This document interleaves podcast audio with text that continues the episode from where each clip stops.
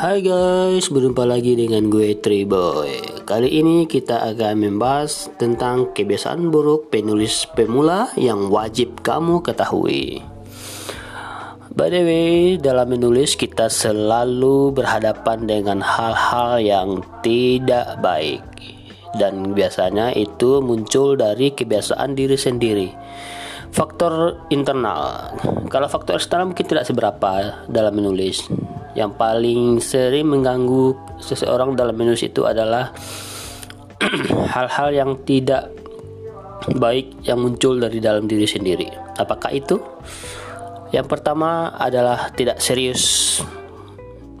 Tidak serius dalam menggarap naskah, tidak serius dalam mengedit naskah, tidak serius dalam mengikuti suatu event. Banyak sekali hal yang tidak diseriusi oleh seorang penulis pemula. Mereka menganggap menulis adalah pekerjaan yang menjenuhkan atau membosankan. Sehingga apa pun yang mereka kerjakan itu dikerjakan dengan asal-asalan. Yang penting nulis tamat atau enggak tamat selesai atau enggak salah no problem. Karena ini hanyalah sekedar selingan. Hal itulah yang membuat kenapa banyak penulis pemula selalu gagal dalam membuat atau dalam melanjutkan karya-karyanya. Yang kedua tidak fokus tidak fokus dalam mengerjakan naskah atau cerpen atau novel atau cerbung atau cermin ataupun puisi. Nah, banyak hal yang membuat mereka tidak fokus dan biasanya itu karena membiasakan diri untuk melakukan banyak hal. Misalnya kalau ketika kita buka HP atau handphone uh, terus niat awalnya adalah menulis tetapi karena ingin melihat oh Insta Story melihat oh apa hmm, Twitter Facebook sehingga fokus kita jadi teralihkan dan yang ketiga itu adalah menganggap sepele. Sama dengan yang pertama tadi menganggap sepele kalau menulis itu adalah pekerjaan yang biasanya tidak menjadi prioritas utama. Sehingga apa pun yang dikerjakan ya terkesan asal-asalan. Dan yang keempat itu tidak disiplin. Waktu waktu itu adalah yang sangat penting dalam menulis. Karena seorang penulis membutuhkan waktunya sendiri. Tidak bisa di diselingi dengan hal-hal lain. Setidaknya dua jam atau tiga jam adalah waktu yang efektif untuk seorang penulis. Tanpa diganggu oleh orang lain tanpa diganggu oleh hal-hal lain. Sehingga bisa membuat karya yang lebih baik lagi. Makanya disiplin waktu itu yang paling penting. Misalnya kalau kita biasanya menulisnya pagi, nah biasakan menulisnya pagi. Jangan bila ada kesempatan karena kalau kita mengandalkan kesempatan dalam menulis itu tidak bagus, harus terjadwal, harus terschedule. Tapi kan ide-ide nggak selalu datang, bukan masalah ide-ide nggak selalu datang kalau kita udah disiplin waktu ide akan selalu ada. Oke? Okay? terus dan yang kelima adalah malas membaca. Kebanyakan penulis pemula itu mereka itu malas membaca. Mereka menganggap membaca untuk apa? Apa yang mau dibaca? Pikiran kan udah udah penuh dengan ilmu. Jangan ngomong gitu itu sama dengan sombong. Ke, ada juga pernah ditanya e, kamu membaca nggak ya baca dong. Masa nggak baca? Baca apa? Ini baca ceritaku sendiri. Eh nggak begitu juga. Harus semua semua hal yang ingin kita baca itu harus yang berhubungan dengan apa yang akan kita tulis. Misalnya kita menulis uh, cerita percintaan atau cerita humor ya. Yang kita baca juga referensinya yang berbau-bau humor atau komedi atau drama-drama romantis jadi jangan terpaku hanya pada mengandalkan pikiran kita saja. Karena di saat kita membaca karya orang lain pun kita akan mendapatkan hikmah atau mendapatkan ide atau mendapatkan uh, clue dari suatu masalah yang kita temukan di dalam cerita kita. Kemudian yang keenam adalah malas melakukan riset atau penelitian.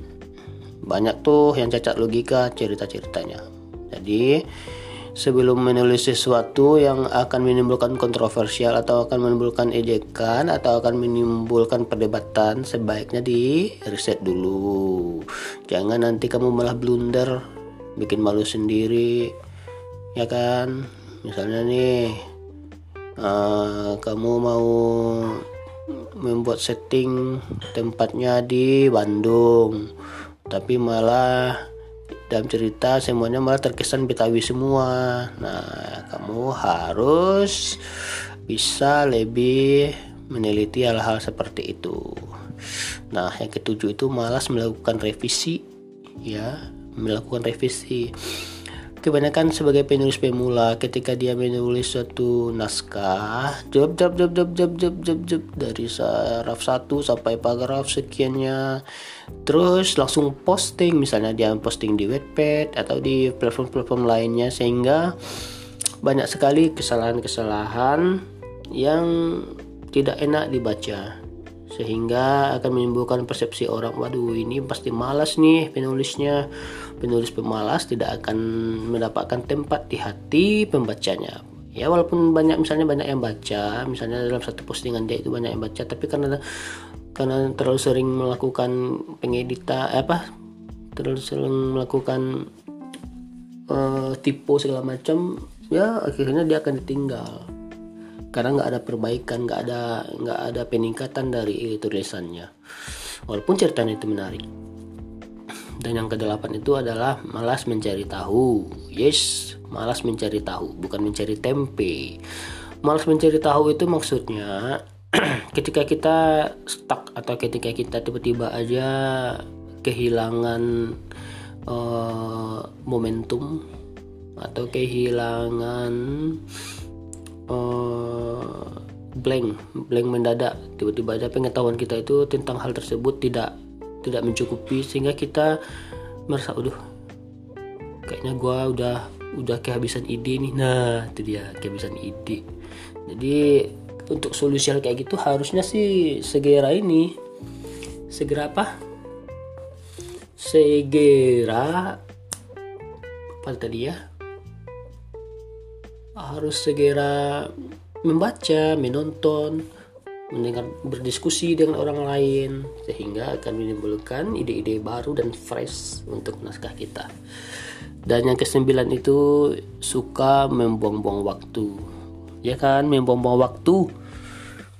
Banyak sekali dari kita yang suka buang-buang waktu Padahal waktu itu selalu bergerak maju Dia tidak akan pernah bisa mundur Atau dia akan bisa berhenti sejenak pun dia nggak akan bisa jadi kita harus betul-betul bisa memanfaatkan waktu kita sebaik-baiknya.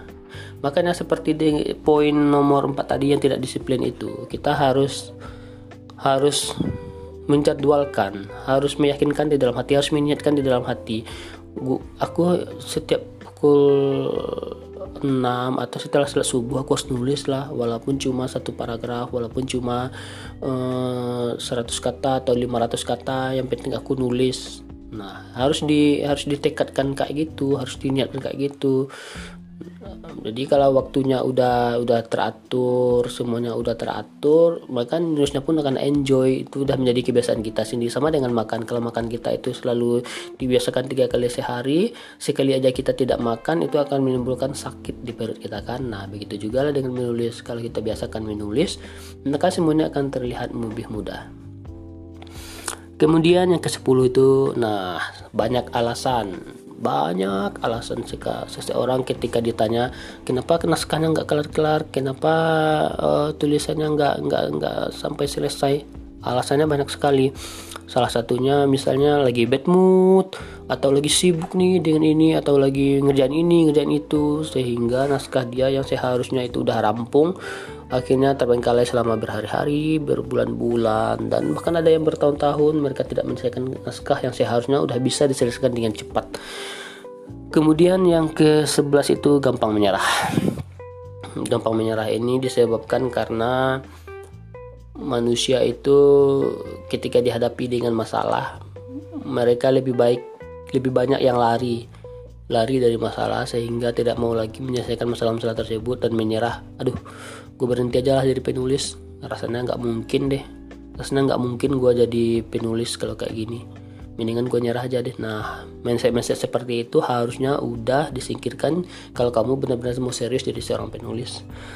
Dan kemudian yang ke-12 tidak terkonsep. Benar. Sebenarnya dalam menulis kita juga butuh outline sebenarnya ya. Kalau kita udah punya kerangka cerita kita akan gampang menuliskan atau mengembangkan ide-ide cerita tersebut. Sehingga segala, segala sesuatu itu memang harus dikonsep. Kalau kita ingin menulis cerita tentang uh, pembunuhan harus di lebih di, di konsep pembunuhannya itu mengenai apa penyebabnya apa pelakunya siapa kejadiannya di mana pokoknya tetapkan aja konsepnya itu adalah 5W 1H kalau semuanya itu udah tercakup kita akan gampang aja menulis cerita kemudian yang ke-13 terlalu berharap langsung jadi. Nah ini dia menulis itu adalah proses, nggak ada yang instan. Setiap kali kita menulis itu harus kita baca berulang-ulang, nggak bisa langsung selesai begitu selesai nulis langsung post tanpa kita baca ulang. Padahal banyak sekali kalimat-kalimat yang tidak efektif yang harus kita pangkas. Nah, proses editing ini nggak bisa nggak bisa hanya kita serahkan ke editor. Kita pun harus belajar sebagai penulis kita harus tahu proses editor itu seperti apa, menulis kalimat yang baik itu seperti apa, menulis uh, kalimat efektifnya itu seperti apa. Pokoknya banyak hal yang harus kita pelajari sebagai seorang penulis. Dan yang ke-14 itu adalah tidak sabar mengirimkan karya. Nah, ini dia nih sama aja sih dengan yang sebelumnya itu tidak tidak apa ketika memiliki naskah tanpa dibaca ulang langsung ada kirim-kirimkan karya gitu loh padahal proses mengirim proses penerbit menerima karya itu biasanya mereka akan membaca dari paragraf pertama aja sih ya. Kadang-kadang bahkan hanya dari judul doang kalau menarik diambil. Kalau enggak ya udah dibuang. Ya begitulah kejamnya dunia literasi. Makanya kita harus pandai-pandai lah menyikapi hal-hal yang kayak gitu pastikan dulu semua karya yang kita tulis itu udah baik, udah benar, udah sempurna rasanya di kita kan. Nah, baru dikirim ke penerbit. Kalau hati kecil kita masih minta, wah ini masih masih kurang nih, masih masih ada yang salah nih. Ya udah revisi dulu, edit dulu. Jangan langsung kirim. Nah, sayang kan nanti udah udah dikirim kita capek-capek nunggu ternyata eh nggak ada pemberitahuan sama sekali kalau karya kita itu diterima. Oke. Okay? Nah, sedemikian dulu deh podcast aku hari ini. Semoga bermanfaat bagi kita semua ya. Tolong di subscribe, tolong di follow akun ini ya. Terima kasih banyak. Assalamualaikum warahmatullahi wabarakatuh.